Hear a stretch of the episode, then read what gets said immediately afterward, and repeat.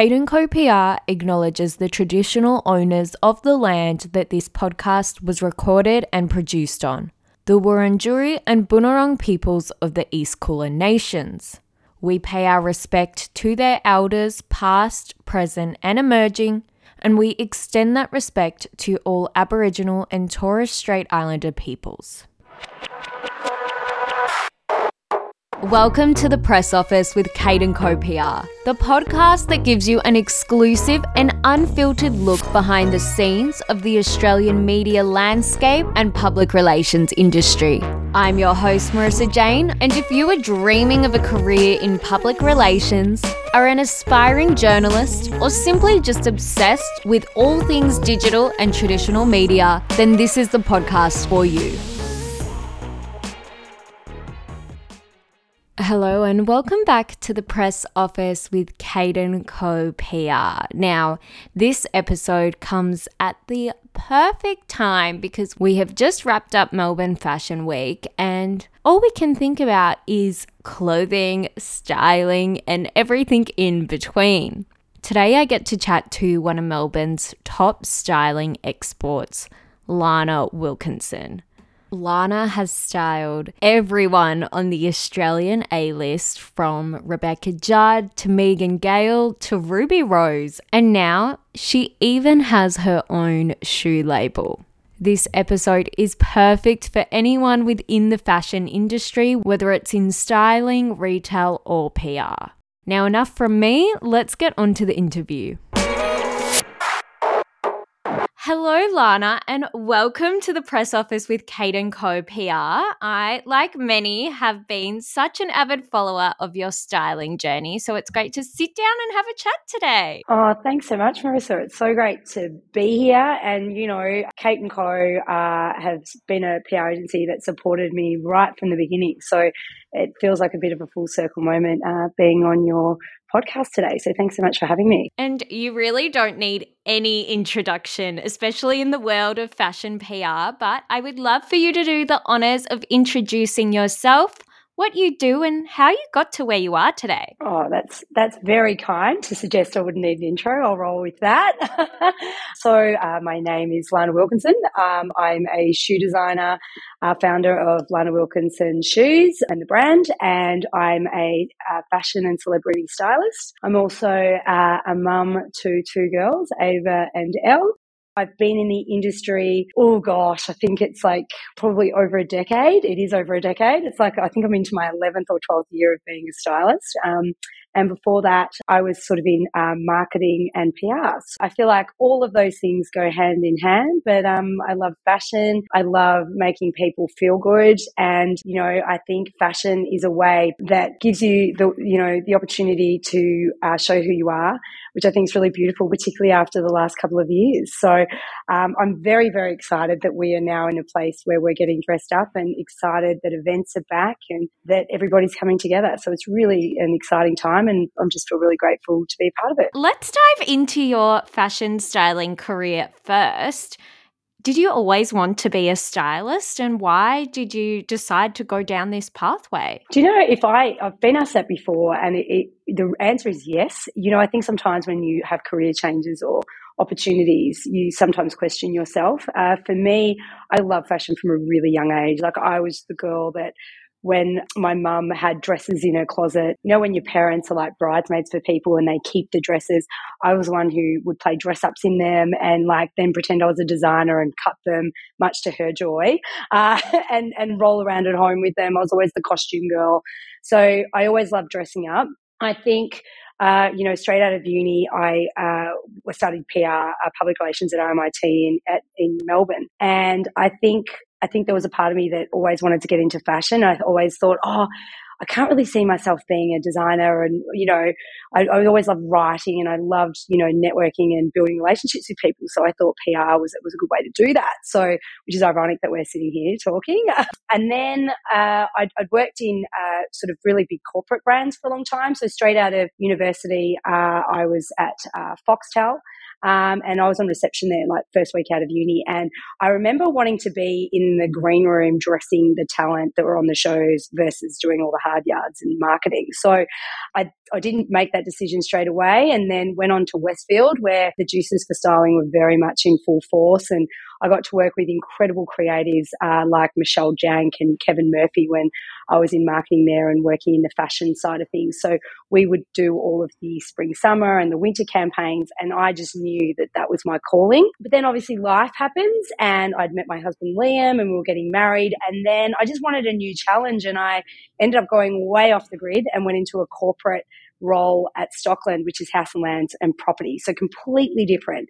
But had I not done that, my little side hustle of being a stylist on the weekends and out of hours would never have happened, because I think that was the way I could still be creative and start this, I guess, joy. And the reason that that happened was, and it's funny how sometimes opportunities knock your way. I had a friend of mine who was on a reality show, and back then reality TV was still in its infancy. So I'm talking about sort of 10 years ago. And she asked me to dress her because I was on Facebook putting all my outfits up, and everyone would always go, "Where are your outfits from?" So between my relationships at Westfield with designers and then my own sort of sense of style, I sort of started to go, oh, maybe there's something in this. Maybe I can do this. And so one thing led to another, and then I started dressing her ongoing for a whole bunch of things. And then from that, I was getting more people. And then Instagram was sort of starting out, and I started sharing things. And then I did that sort of freelance sort of activity where I was working full time. And it wasn't even 9 to 5. It was like 8:30 till 9 o'clock at night, because that was just how I rolled then and even now. And then, cut a long story short, it ended up occurring that I was doing so much out of hours, and it's like everything, right? You want to make sure that you're doing the right thing by your employer. And it got to a point where I couldn't even hide from my employer what I was doing, because I was doing sort of commentary for the Herald Sun and the Daily Telegraph. And then they just came to this point, and it was actually pregnant with my first daughter, Ava, who's 8. So that's taking a while back now, where I went, you know what? I really need to take the leap now. I really need to do this on my own and back myself in and do this as a career, because also I was working so much where I'd do my full-time job, making sure that I was working really hard. Then on the weekends, I was doing photo shoots. I was dressing talent. In between, there was Brownlow medals. There was all this sort of thing. So there just became a point where it wasn't sustainable anymore to continue to lead this double life, if you will. And then I just decided that it was time. So I guess I've never looked back after that moment. So that was probably about, maybe 2013 or 2014. So it was a while ago. It's such an incredible career story, though, that you were kind of dabbling in styling for so long in your career until it became your full-time job. And I think that's actually quite important to touch on, because so many people have this dream career that might not seem attainable, but there's ways that you can work towards that goal while still having a full-time job as well. Absolutely. Do you know, I remember, and maybe this is something for people that are listening that are looking to change. I was sort of a project marketing manager when I was at Stockland. So it was a 3-figure salary, not to sort of sound, but, you know, just to kind of let you know that it was such a risk for me at that time. You know, I was about to have my first child. We had a mortgage, and I, you know, hats off to my husband, Liam, who had me every step of the way, because there were people that I was saying, I'm going to be a stylist. And people would go, but why? Can you make money doing that? Are you sure? I know you love it and you're really good at it. And then there was, on the flip side, I had other people going, what are you still doing? So much so that even my corporate boss, Stephanie McKenzie at Stockland, said to me, when are you doing this? When are you just going to go? When are you going to have your back and just do this? Like, you need to go and do this. And I think, like everybody, it's that safety blanket, right?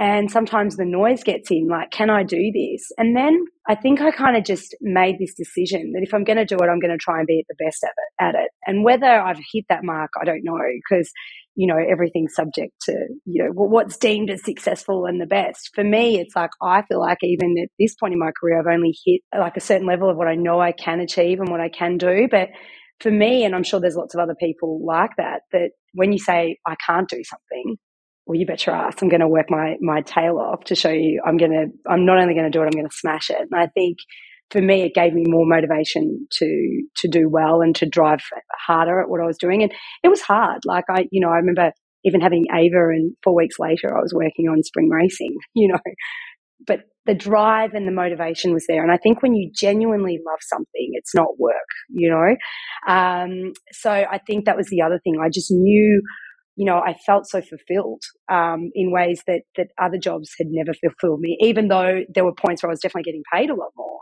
But I think there's that idea, right, that finance doesn't necessarily drive happiness. And for me, that was certainly the case when I started out. It was hard, but I loved it. And I just knew I had to explore that side of me. And, you know, I'm so glad that I did. I'm so glad I did not listen to everybody who were like, can you make money out of that? I was like, I'll show you. So I think that's the thing, is you've got to back yourself in. I never thought in a million years that a hobby of mine and a passion would turn into something that has ultimately changed my life. Even just hearing you speak about it, like, it makes you so happy. I can see your facial expressions. I know this is a podcast, so the listeners can't, but I think it is so important to find what you love.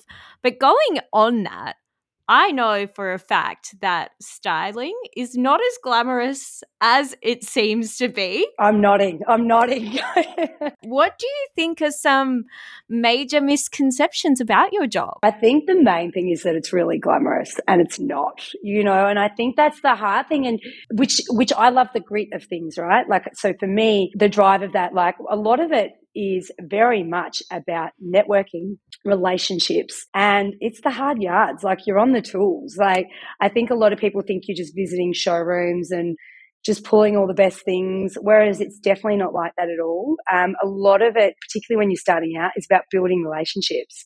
It's about, you know, particularly with public relations agencies like yourselves, you know, as I mentioned earlier, that Kate & Co was a really big supporter of mine when I was starting out, for which I'll be incredibly grateful to have had that trust, because you do need to build relationships with PR agencies and the people that, you know, take carriage of the brands that you want to work with.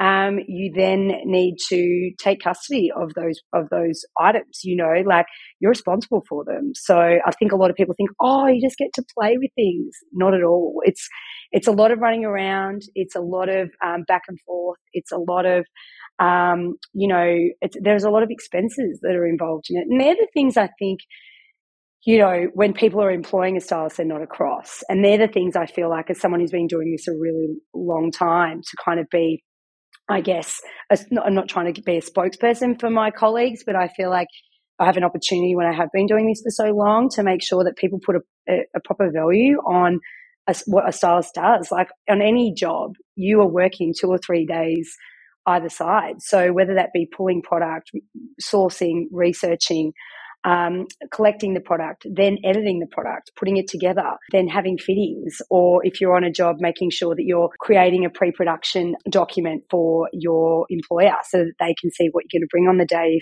if that's the process of the job.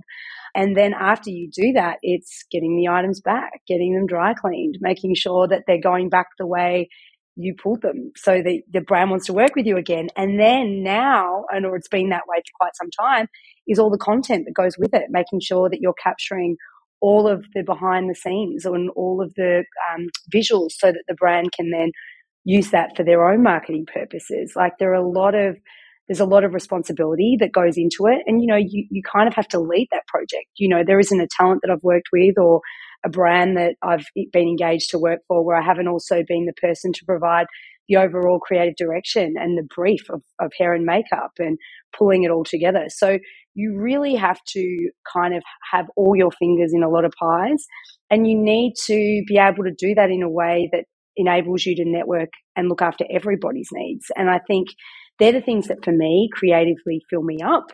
But if that's not your jam, styling's probably not for you, you know.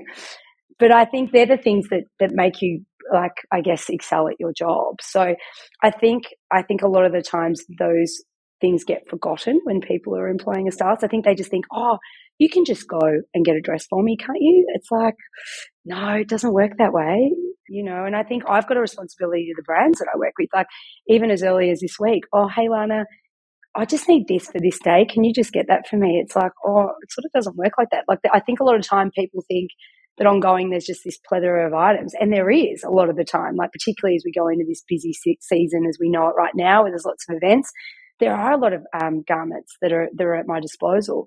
But you can't just go out handing clothes to people, you know. You know, you can't just go, oh, well, this person's wronged me, I'm going to go give them that Tony Matuszewski dress. Brands have approvals of who can wear what. So I think you're also managing those relationships, and it's exciting and it's great, but there is a lot of work that goes into it that I think a lot of people don't understand. Definitely. I totally agree with that. And now looking at more a positive spin of your career, you have had some incredible moments, from dressing A-listers to styling some amazing campaigns. Are there any career highlights that come top of mind? Oh, there's so many. I've been so lucky, and that's the thing when I talk about styling, being able to fill my cup and, you know, be able to bring the greatest things I've ever wanted to life. You know, for me, obviously, a career highlight of mine personally that came out of styling people for so many years was my shoe brand, Lana Wilkinson. I identified a gap in the market. You know, there was a period there where I was spending so much money on shoes for talent because they just wasn't the right thing. I think one year I tallied up, it was about $8,000, which sounds ludicrous, but with the volume of talent I was doing at that time, you're talking producing like 80 looks in total from like August to December that you're going to need shoes. So for that to have come out of this and then be able to still style and do those things was such a highlight for me. As far as from clients, I mean, again, I've had the great privilege of working with some of, you know, iconic Australians as well as internationals as well. I mean, for me personally, you know, one of the things that when we talk about why I wanted to become a stylist, there was a show on the air, it was on Bravo, called The Rachel Zoe Project, and I just watched that going, oh my God, that's what I've got to do. I have to do this. I feel connected to this. It's funny, I watch that back now and I'm like, oh my God, that's exactly how it is. You didn't realize when you're watching it, you know, when you're racing around, it's like heart-stopping. Is this item going to arrive? Because I promised it to the client. It's exactly like that. But then I remember getting a phone call from a PR agency in Melbourne because they were bringing Rachel Zoe out for Chadstone and said, would I be the key contact on the ground as a stylist for her? And for her, for that, for me, she was my hero. Like, and I remember it's probably the only time where I've ever actually been super nervous to work with someone. Like, I was almost shaking opening the door at Crown, and we'd been there the night before, setting up in her room till about 2 a.m. And I remember just making, there was so much stuff, like, and every luxury brand, every major Australian designer was in this room, and it was, you know, and I remember just thinking, please be good. Like, you know, when you have that moment where you think, don't ruin it for me. I hope you're an amazing person. And she truly was. I remember walking in and she went, wow, I'd seen the room, but I've been doing this for 20 years. I don't want to like overstep. You just show me what you're thinking and I'll try it on. Okay. And I was like, oh my God. Okay. So, you know, and I remember I worked very closely with her team, and I went a bit rogue on a couple of things where I was like, I'm just going to grab this just in case. And funnily enough, the first look that she put on was something I'd sort of pulled off, like out of the blue from Zimmerman. And she went head to toe, and it was amazing. And, you know, she was so generous. She was generous when we sat down afterwards and just shared her knowledge. And for me, that I remember just walking out of there, and after that week of working with her going, if I never style anyone again, my cup is full. And, you know, they're the things that this job has afforded me, to have those experiences. You know, there's not a dollar value I could have put on getting that advice from arguably the person who started people styling in the first place and being so open about it. The stylist was very much a behind the scenes role, and she gave it, sort of made it front and center. And so to have that experience with her was brilliant. And then when I think about just moments in time, you know, I was trying to think of, because I figured I was going to get asked this question. And for me, I think the answer I wanted to give was, I feel so, so lucky to have been almost entrusted by some of the most amazing people. And, you know, just, I won't sound, it's going to sound like the biggest name dropper ever, but, you know, people like Megan Gale, Zoe Foster Blake, you know, Elise Knowles, some of the best moments I had in my career when we were both kind of on the rise together. And, yeah, I'll be forever grateful for those opportunities. Rebecca Judd. I mean, I could keep going, but there's, you know, I've had great fortune, and, you know, I think they're the things that when I talk about styling, really being able to change you, is it changed my life, you know.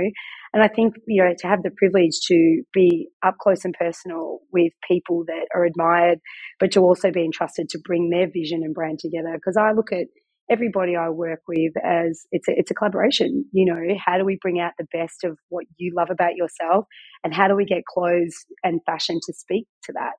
And, you know, so to be asked by anybody, no matter if you're well known, you're not, it really doesn't matter, because it's the same reason when I do big red carpet events in Australia. You know, even recently someone said, oh, you know, with your brand now, you know, are you going to still do like the Brownlow Medal? And for me, it's like the Brownlow Medal was something that got me noticed, you know, in the first place. So to still be having those iconic moments and share that with, you know, the people that have helped put me here.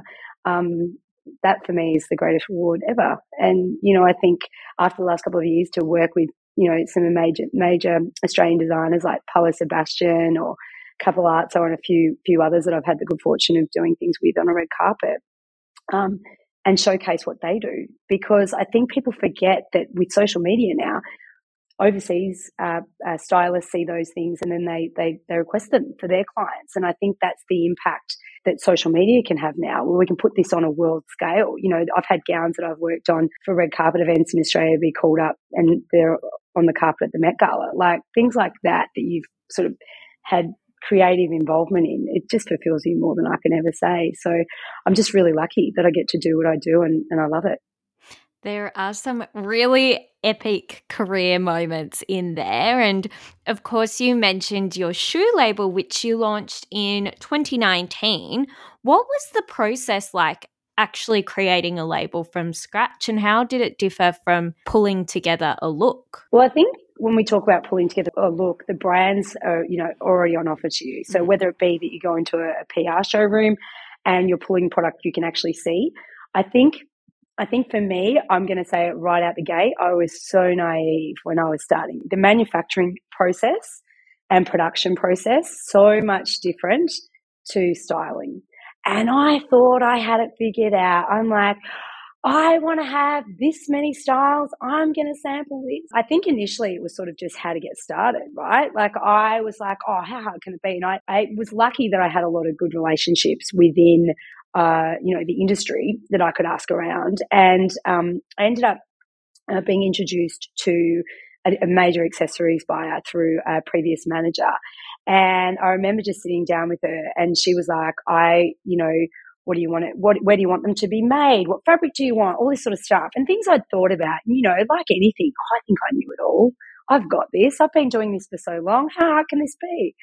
Anyway, so then she was very generous and, you know, listed a couple of manufacturers, and then I met with them and settled on one, and then went through the process and just sort of was like the design process, which that bit I think came easy to me. Like I knew what I wanted. I knew what gaps I saw in the market, and I knew the price point I wanted. I knew the quality that I wanted. Like I was like, I don't want things where people were wanting to take them off after an hour. Like I need them to be comfortable. What do I need to pay? All that sort of stuff. So that part of it, and sampling was like, oh, this will be fine. And then you realise sometimes the translation of what's in your head and then what comes out in the sample, you're like, oh, I don't know about this one. Or on the flip side, I'd seen so many that I liked and I was like, oh, okay, we'll just do this many. And they said, well, that'll be about 300,000. And I went, okay, we're going to need to pare that back. So when I talk about naivety, I just didn't realise, like. And so I think for me, we were then able to pair it back. And I as a starting point, obviously had my team, which includes Hayley Roach, who started with me as an intern styling, and she's now the GM of Lana Wilkinson as a brand, was right by my side during that process. And I think initially I always thought, oh, I don't want to have an investor. I don't want to have a business partner. I need to be able to do this so that if I'm wrong, and if I can't push this, and if there isn't a gap, that if the ship goes down, it's only me that's going down, and I'll take my husband Liam with me. I sort of set it up from the back end. And I think straight away I realised very quickly the things that I knew that I needed to be hands-on about and the things that I needed help with. So for me, the creative space was something that I was great in, but the financials and the comings and goings, obviously, the money and where it was coming from, I had control of that, but making sure I dispersed it in the right way, that's where Hayley was brilliant. And obviously having a good accountant always helps. And then the process itself took probably about 12 months to get right, year and a half, I reckon, year and a half. So it'd been on the back burner. And I remember at that point as well, my styling career was really hitting its strides. Like there wasn't a job I wasn't working on. There wasn't a client that I was working with that didn't have multiple jobs on, so I was extremely busy. And I made the call not to tell anybody that I was working on it, so it wasn't something that I teased. And I think that was probably more of maybe a self-belief on my part, and also I didn't want people to think I was losing focus on my sort of priorities for them. We went live on October the 16th, 2019, and I remember that specifically because it was meant to be earlier. And then we had our final production samples you know, hit the shore, and they were all wrong, and I panicked. And I'd had this launch party that we were planning that was going to be on the same night. And I was like, oh, my God, my life's over, my career's over. And, of course, it wasn't. But it wasn't like a styling job where I could just call in another dress. It was like conversations needed to be had, and I had to rely on other people. And I think that was the thing I first learned, right, when you talk about what the differences are, not having complete control. Because from a styling perspective, even when there's stuff going on at the back, I can hide it to the client and just make it look like this is what was always meant to happen. But in this process, I was like, wow, my God, I've got to rely on containers arriving, and then people in the factories not stuffing it up. And so there was all of these things.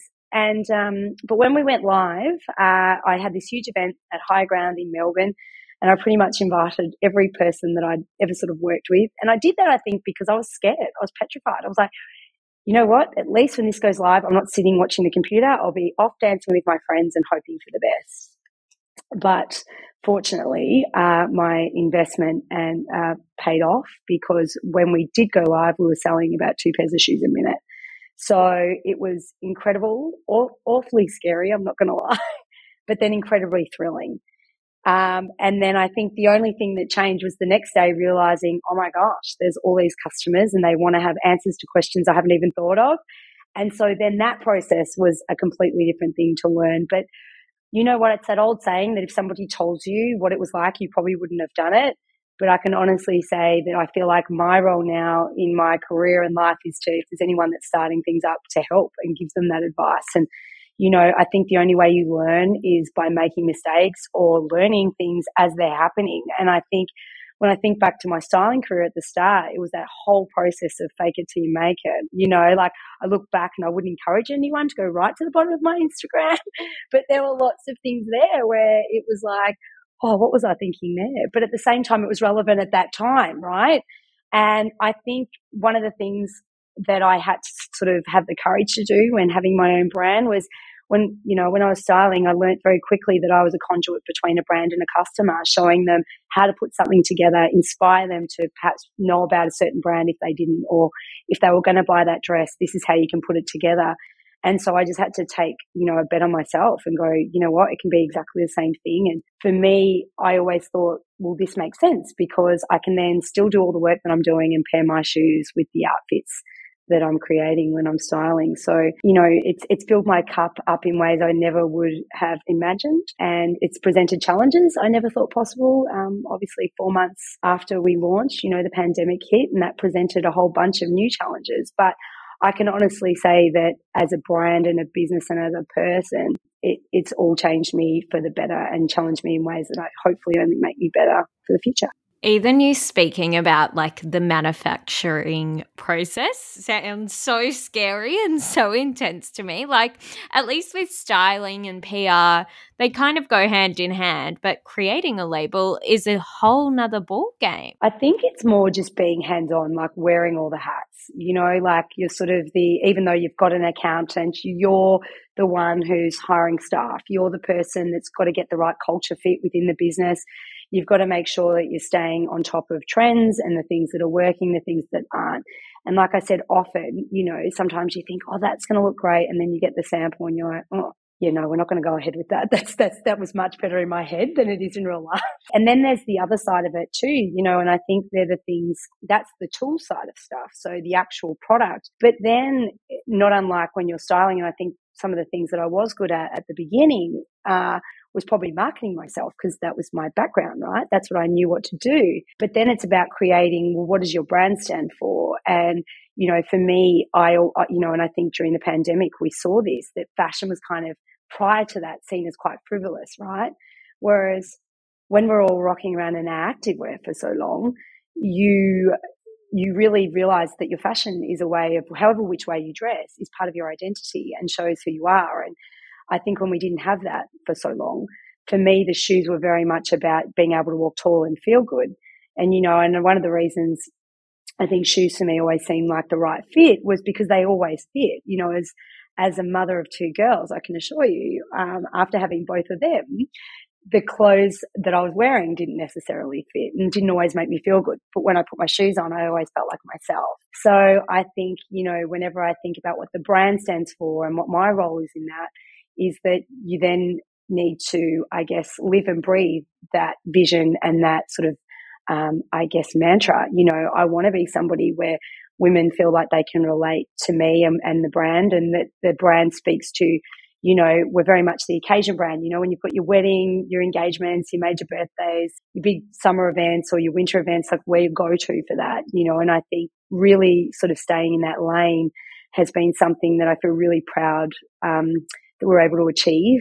During the pandemic, I had lots of people saying, oh, Lance, what should you do? You should do sneakers. And I was like, nah, I want to wear Yeezys. I don't want to, you know what I mean? That's not my lane. That's not my, what my brand identity is. And people know that about me. I'm the girl that gets dressed up. And, you know, fortunately, we were a brand that very fortunately and through hard work and sticking to what we do best thrived in that time. And I'm very grateful for that period of time, and that our customers and new people that were able to discover us purchased. And so now as we step into this new sort of way and season of things, how we just keep building on that and really build a community of people and of women, men and everything in between that feel confident in what they're doing. That's what the brand's about. And speaking of the pandemic, we are about to go into what seems like the first event season back to normal. How important are those events such as Melbourne Fashion Week and spring racing for the local design community and the fashion industry? Do you know what? They are extremely important. I'm so excited. I can't wait to attend Melbourne Fashion Week, especially because, you know, and again, I'm so lucky because of all these different hats that I wear, that I get to work with some incredible Melbourne designers as well as Sydney as well, but that showcase at Melbourne Fashion Week. And it's so important. It drives sales. There's no question. It keeps people in jobs.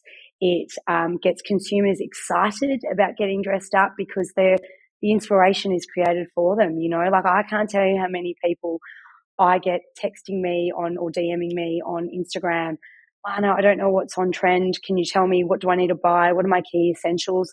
Because I feel like we haven't had this time for quite a while, you know. And so I think to be able to do this back in Melbourne, have people visiting, not only just going to the shows or attending some of the races and things like that, it's also the hospitality venues around that and visiting, you know, a lot of the great things our city has to offer. It's so, so important. You know, I know for my business, like we always see a spike when it's this time of year because people are going out, they want to have their fashion footwear on. They want to be able to walk tall and if they've got events or they've got gatherings. And I think it's such an important time in Melbourne particularly, and, you know, the season being exciting. And even, you know, on the weekend I was at the Royal Melbourne Show, which is completely different. You're not wearing heels there, admittedly, but just seeing people back and seeing businesses back and they're thriving, you know, it's such an exciting time. And I've been so lucky, particularly with Melbourne Fashion Week, a lot of my career highlights are there. You know, I've dressed the ambassadors when they've brought them over. I remember, you know, Ashley Hart was one, Adut, who was literally named Supermodel of the Year that year by Vogue. And then I was working with her and we got to do that together, Caden Co and myself. And amazing. Like those kind of opportunities, they're once in a lifetime kind of things, and that they happen in our city, and that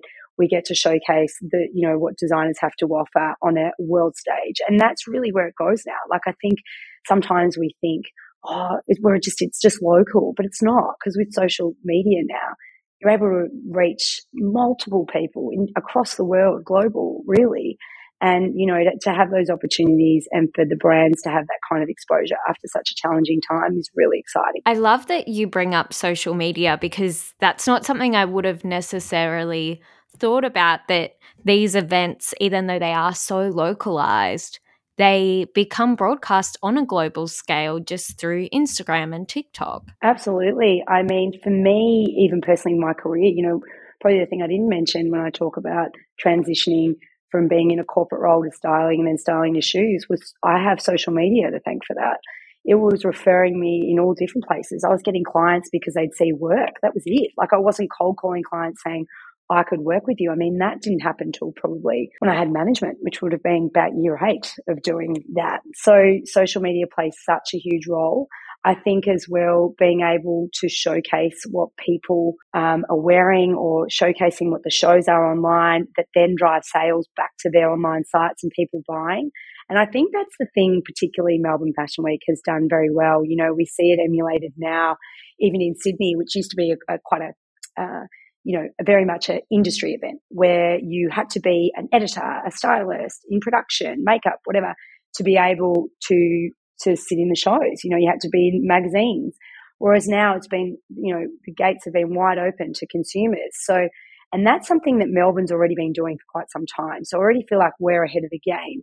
We were already encouraging people to shop the runways. So, and I think as we go into this next phase, it's really exciting. And, you know, most importantly, we need to support our local brands, be it in Melbourne, in Sydney, Queensland, Perth, whatever. You know, we need to make sure that we're supporting the people that help give people jobs and drive inspiration for, you know, all of the events that we have. I completely agree. For those listening along who are just thinking to themselves that they want to grow up and be the future Lana Wilkinson, where should they start? What advice would you give them? First of all, I mean, there's so much room for anybody to be a Lana Wilkinson. That sounds so weird because for me, I was just somebody that just wanted to do it. I think you got to love what you do. And if you love fashion, you can totally do this. Like I said earlier, I was told, it was like, can you really monetize this? Is this really going to be what your career is? And absolutely it can be. I think you got to be willing to work hard. You know, sometimes there's a lot of no's before there's a yes, but you've just got to keep bashing down that door. It sounds a bit aggressive, bashing down the door, but, you know, nobody's coming to save you. Like if you want to do something, you've got to just do it. You've got to push yourself. I would say that you've got to definitely, you know, work on your relationships with people. And if you want to work with certain brands, nurture those brands, reach out, contact agencies, go meet with them. Make sure that you're showing a genuine interest in what they do. I think relationships is at the core of it, to be honest. I certainly wouldn't be where I am if I hadn't have networked or even came into the industry as I did with a bit of a network. But in saying that, that's not everybody's journey, and I understand that. But, you know, put your hand up to assist people when you can, you know, and just get your head around what it is that you want to do within the styling sort of side of things.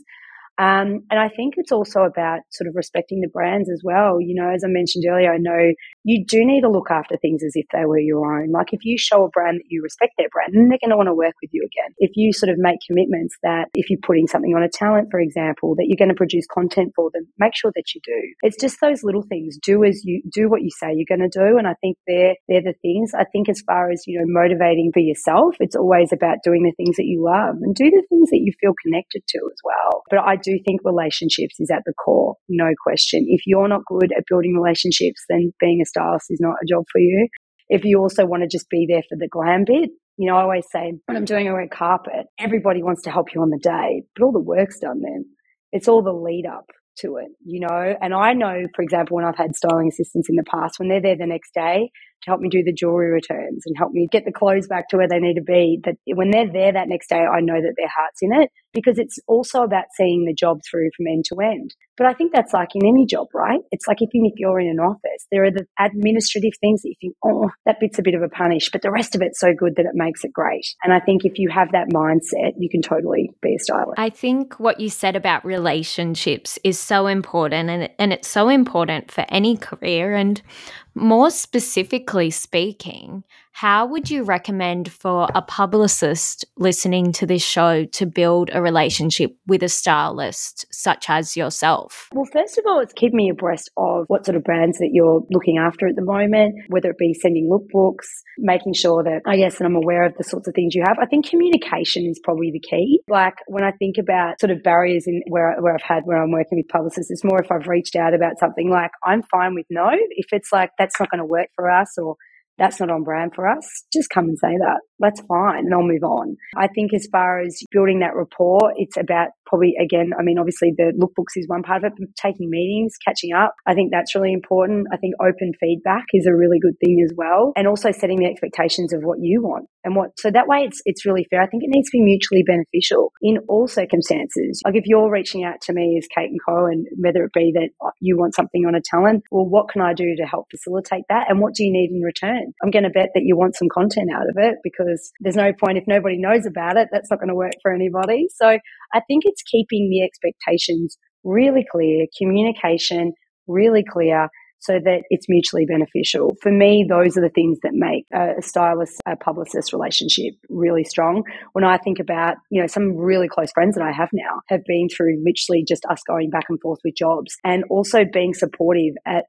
times where I might have had a bit of a 911 or a 000 of, oh my gosh, this hasn't arrived. I remember once, this is probably a bit of a backward story, but I remember once doing this huge job for Nicole Warren, who you might know is one of the original bloggers. And I was working with Melbourne Racing Club, and it was this huge, huge production. I remember them saying, there's only going to be 3 or 4 looks. That was the original brief. And then I'd spoken to the publicist just to double check a few things. And they said, no, it's like 17 looks. And I had 24 hours to turn that around. And I remember ringing a PR agency in Sydney, and I had a girlfriend of mine who was flying down, and I rang because they had a gamut of brands, so I knew I could kill a few birds with one stone and then do the Melbourne side myself. But that publicist I'll be forever indebted to, because I rang going, oh my goodness. But you know what? I'd always done the right thing by her, and she was that great and just poured it all into a suitcase that my colleague and friend brought back down with her to Melbourne, and we were able to fulfill the job, and did so with flying colours. But when you have those relationships, when you need a favour, you can call it in. So I think they're the things, just be good to people. It's the same when you're in an office,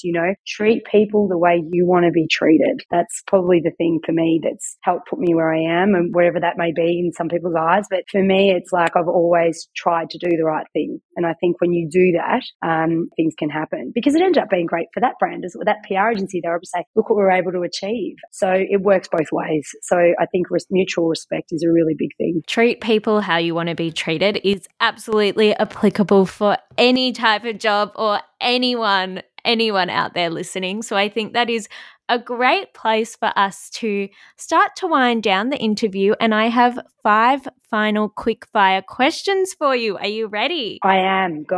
I'm ready to go. Coffee or tea, and how do you take it? Coffee, and I'll have an almond cap. Almond cappuccino is my go-to. Emails or phone calls? Much to everyone's disrespect at times, phone calls. Love a chat, but you would already know that after today. What is your screen time? I'd hate to think. I may have been told at times it's 8 hours, but I often say sometimes it's different. Sometimes I look at that and I go, but I'm also needing to run, even though I've got my team running the images, I answer all the queries on by Lana Wilkinson, so it's always kind of on. So between Lana Wilkinson and me, the person, it's a lot of time on social between all the channels. But that's when it's really busy. That's when it's really, really busy. That's fair enough. What is your most used app? Or Instagram, but moving to TikTok.